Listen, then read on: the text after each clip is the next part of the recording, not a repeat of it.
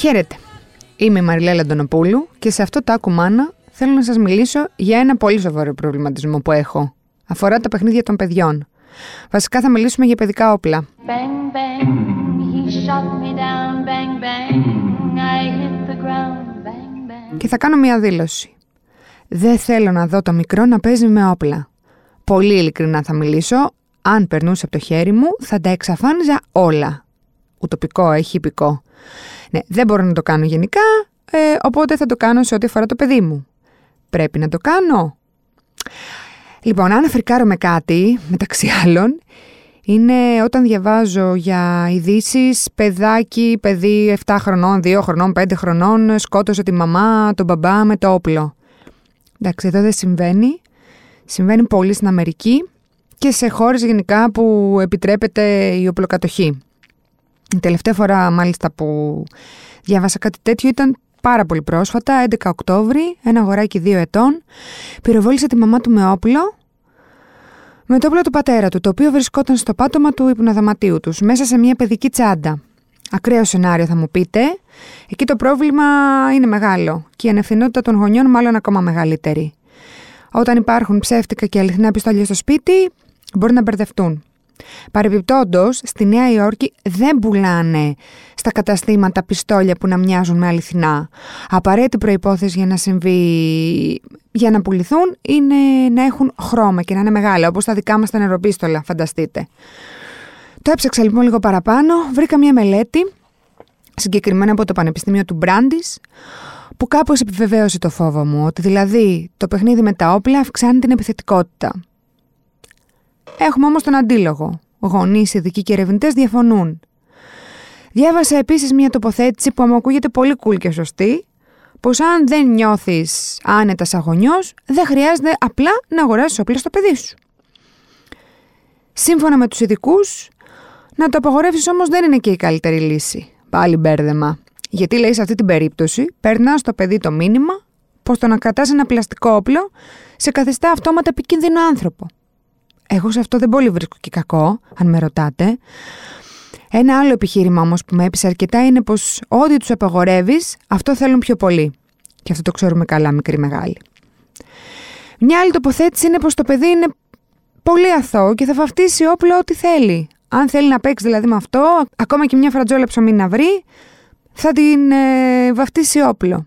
Αλλά αλήθεια ρε παιδί μου, γιατί να του πάρεις καραμπίνα; Θα μου πει κάποιος τώρα, μήπως υπερβάλλεις, εμεί τι πάθαμε που παίζαμε με πιστόλια. Δεν ξέρω, μπορεί και να πάθατε. Είστε σίγουροι ότι δεν πάθατε; Νιώθω ρε παιδί μου ότι αυτό το πράγμα τους ρουφάει την παιδικότητα. Δεν είναι παιχνίδι. Απ' την άλλη όμως και η φάση με τα όπλα είναι κάπως αναπόφευκτη. Πάει στο σπίτι του φίλου, μία τα νεροπίστολα, μία το paintball, μία τα video games, παντού είναι.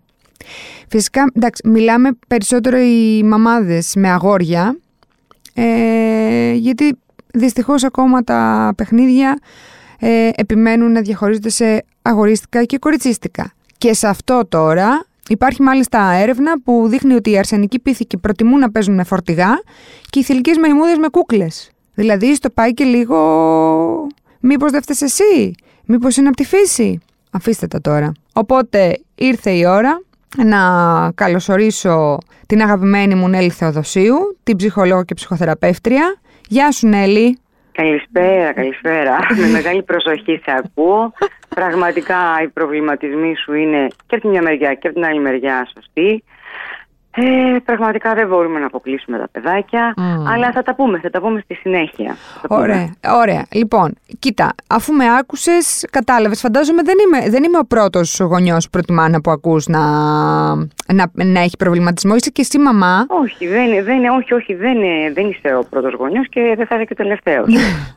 αλλά θα πρέπει εμείς ε, οι γονείς να σκεφτόμαστε και από τη μεριά των παιδιών και να βρίσκουμε τους τρόπους να τα βοηθάμε έτσι ώστε να είναι κάπου στη μέση τα πραγματα γενικοτερα Ε, τα όπλα, το παιχνίδι με όπλα, ε, είναι, υπάρχει περίπτωση να έχουν κάποιο όφελος για τα παιδιά; Καταρχάς το παιχνίδι για τα παιδιά σημαίνει μάθηση.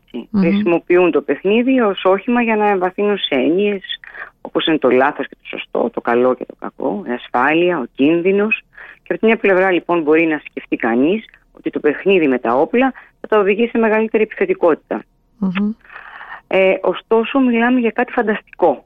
Έτσι. Οπότε, όταν μιλάμε για κάτι φανταστικό, καταλήγουμε στο τι σημαίνει απαραίτητα βία. Αν διασφαλίσουμε λοιπόν ότι τα παιχνίδια που χρησιμοποιούν δεν θα οδηγήσουν στον οποιονδήποτε τραυματισμό και ότι οι γονείς έχουν εκπαιδεύσει τα παιδιά τους στην αποφυγή της βίας και ότι δεν έχουν τα αντίστοιχα δείγματα από την οικογένεια τα παιδιά, γιατί μίλησες για οικογενεια και εγώ έχω μια ευαισθησία πάντα στη λέξη οικογένεια, γνωρίζοντας ότι όταν εμείς κάνουμε σωστά τη δουλειά μας αγωνείς, με τα λάθη μας, με τα τροτά μας, με με με, ε, τότε τα πράγματα είναι καλύτερα, είναι πιο εύκολα. Δεν έχουμε εκπλήξεις, θα έλεγα έτσι. Ναι. Ε, τα δείγματα από την οικογένεια μπορούμε να πούμε ότι με ασφάλεια μιλάμε για ένα φανταστικό παιχνίδι που βασίζεται στη φιλία και είναι κατά κανόνα κοινωνικό. Εάν λοιπόν έχει κάνει σωστή δουλειά η οικογένεια, Το φανταστικό παιχνίδι λοιπόν βοηθάει τα παιδιά να μάθουν για τις θετικές αξίες της ζωής και να επεξεργαστούν ε, τα θέματα, τα πολύ σοβαρά θέματα όπως είναι η ζωή και ο θάνατος. Άρα ε, είναι διδακτικό. Είναι διδακτικό. Ε, υπάρχει κάποια ηλικία από την, από την οποία και μετά είναι ok να παίζουν τα παιδιά με όπλα, να το πω έτσι, ή όχι; Εγώ δεν θα έδινα Ε, βασικά από, από μικρά που ασχολούνται, γιατί από δύο χρονών ε, τους φέρνουν όπλα, τους κάνουν δώρο στις γιορτές για φιλιά όπλα, έχουν οι φίλοι τους όπλα, μεγαλώντας τα παιδιά δεν τους αρέσει, δεν αρέσει, τους αρέσει καθόλου να είναι διαφορετικά από την ομάδα. Ναι, ναι, ναι. Ξέρουμε αυτό. Ναι, ναι, δεν μπορεί να είναι να κάθονται απ' έξω και να κοιτάνε τους φίλους που παίρνουν με όπλα. Άρα το να απαγορεύσουμε στα παιδιά το παιχνίδι με τα όπλα ή ε, βασικά έχει διαφορά το να απαγορεύσουμε στα παιδιά το παιχνίδι γιατί νομίζω ότι αυτό όντως όπως το είπες δεν γίνεται κιόλας. αλλά το να μην τους πάρουμε όπλα, ή, δηλαδή εγώ έχω σκεφτεί ότι όποιος μου φέρει όπλο για το παιδί σαν δώρο θα το πετάξει στο μπαλκόνι. Όχι, ε, μπορείς να μην το πετάξεις, mm. μπορείς να το κρύψεις, ας πούμε, και να κάποια στιγμή μπορεί να έρθουν φίλοι του να παίξουν μια φορά μαζί. Γιατί δεν μπορούμε να τα αποκλείσουμε τελείως. Ναι, ναι, ναι. το, το, ο, ο τελείως αποκλεισμός είναι αυτό που είπες μιλώντας. Ότι αυτά θα πάρουν οτιδήποτε. Θα μου πεις, δεν θα κρατάνε την καραμπίνα, ας πούμε, τα, τα, τα, τα παιχνίδια που θα, θα τους έχουμε αγοράσει. Θα έχουν την μπαγκέτα και θα κάνουν το όπλο. Αλλά, εν πάση περιπτώσει, η, η έννοια του όπλου θα υπάρχει. Μάλιστα. Οπότε ουσιαστικά χρειάζεται μια καθοδήγηση. Ε, Γιατί και... η βία η συμπεριφορά, κακά τα ψέματα τώρα, εξαρτάται από πολλά πράγματα. Έτσι. Από αυτό που είπαμε, την εκπαίδευση ε, που τους προσφέρουμε, από, από τις αξίες που τους προσφέρουμε, από τις αξίες που καλλιεργούμε στο σπίτι και φυσικά τα παραδείγματα που τους δίνουμε μην, μην ξεχνάμε ότι, να θυμάμαι, ε, μάλλον να θυμόμαστε πάντα ότι επιθετικοί γονείς ίσον επιθετικά παιδιά. Η απαγόρευση ε, λοιπόν δεν θα είναι δικαιολογημένη. Ε, θα υπάρχει πρόβλημα, θα τους δημιουργούμε πρόβλημα. Μάλιστα. Εντάξει. Λοιπόν, θα το ναι. ξανασκεφτώ λοιπόν. ε, πάντως, πάντως τα παιδιά μας έρχονται όπως και να το κάνουμε έρχονται σε επαφή με, με όπλα, με παιχνίδια όπλα στην παιδική ηλικία. Λοιπόν, και τότε ε, θέλω να ξέρουμε ότι μεγαλώνοντας και έχοντα, έχοντας παίξει ε, τα, παιδιά με τα όπλα, τα ψεύτικα κτλ. κτλ ε, γίνονται πιο προσεκτικά και υπεύθυνα σε καταστάσεις πραγματικής βίας πια, έτσι. Και παράλληλα το να ακολουθούμε τα θέματα που επιλέγουν τα παιδιά στα φανταστικά τους παιχνίδια, μην ξεχνάμε ότι τα κάνουν να νιώθουν ότι είναι αποδεκτά και έχουν αξία. Για ποιους, μα πρωτίστως για τους γονείς και μετά δευτερευόντως για τους φίλους τους. Αυτό που είπες ήταν πάρα πολύ σημαντικό και πολύ ωραίο. Θέλω να πω δύο λέξεις ναι, για το αυτό που κάνουμε και που ενισχύουμε πολλές φορές εμείς με τη συμπεριφορά μας οι γονείς, δηλαδή να πηγαίνουμε να τους αγοράζουμε όπλα κατά κόρον και να τα φέρουμε στο σπίτι γιατί είναι αγόρια, γιατί είναι άντρες.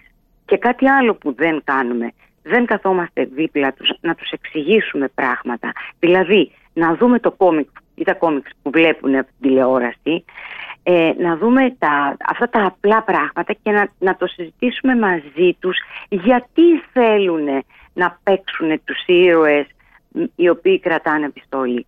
Τι τους αρέσει στον ήρωα που κρατάει η πιστόλη; Να το κουβεντιάσουμε. Όταν κάτι το κουβεντιάζουμε, δεν θα ξεχνάμε ότι σιγά σιγά το απομυθοποιούμε. Πώς λέμε εμείς οι μεγάλοι, ότι ε, το μοιράζομαι. Δεν, δεν συνηθίζουμε να λέμε, το μοιράστηκα με τη φίλη μου ας πούμε και ένιωσα καλύτερα. Δεν το λέμε; Ναι, το λέμε. Πώς δεν το λέμε; Έτσι. Σωστό και αυτό. Λοιπόν, ε, Έγινε. ας, είμαστε κοντά τους. Ας είμαστε. Λίγη περισσότερη προσοχή λοιπόν στα παιδιά μας και λίγο πιο κοντά τους και τα όπλα θα μείνουν απλά παιχνίδια. Έτσι θα κλείσω. Δεν λέω τίποτα. Κλείστε τα μικρόφωνα. Ευχαριστούμε πολύ. Μέχρι την επόμενη φορά. Ευχαριστούμε Να πολύ. είστε καλά. Ορίστε, γι' αυτό χρειάζεται ο ειδικός. Παπ, παπ, τα βάλε τα πράγματα στη θέση της η Νέλη. Είναι ένα ζήτημα το οποίο είδατε, θέλει ψυχραιμία και αυτό, όπως όλα τα πράγματα. Ε, η απαγόρευση, ακόμα και στο πιο απαγορευμένο πράγμα, μάλλον δεν κάνει καλό όταν αφορά στα παιδιά. Αυτά για αυτή τη βδομάδα λοιπόν. Ραντεβού μέχρι την επόμενη. Ε, τι κάνετε μέχρι τότε; Μπαίνετε στο ladylike.gr Διαβάζετε όσο περισσότερα πράγματα μπορείτε και θέλετε. Έχουμε πολύ πράγμα μέσα και καταλήγετε στο No Filter Motherhood ε, με θέματα σχετικά με τη μητρότητα. Γεια χαρά!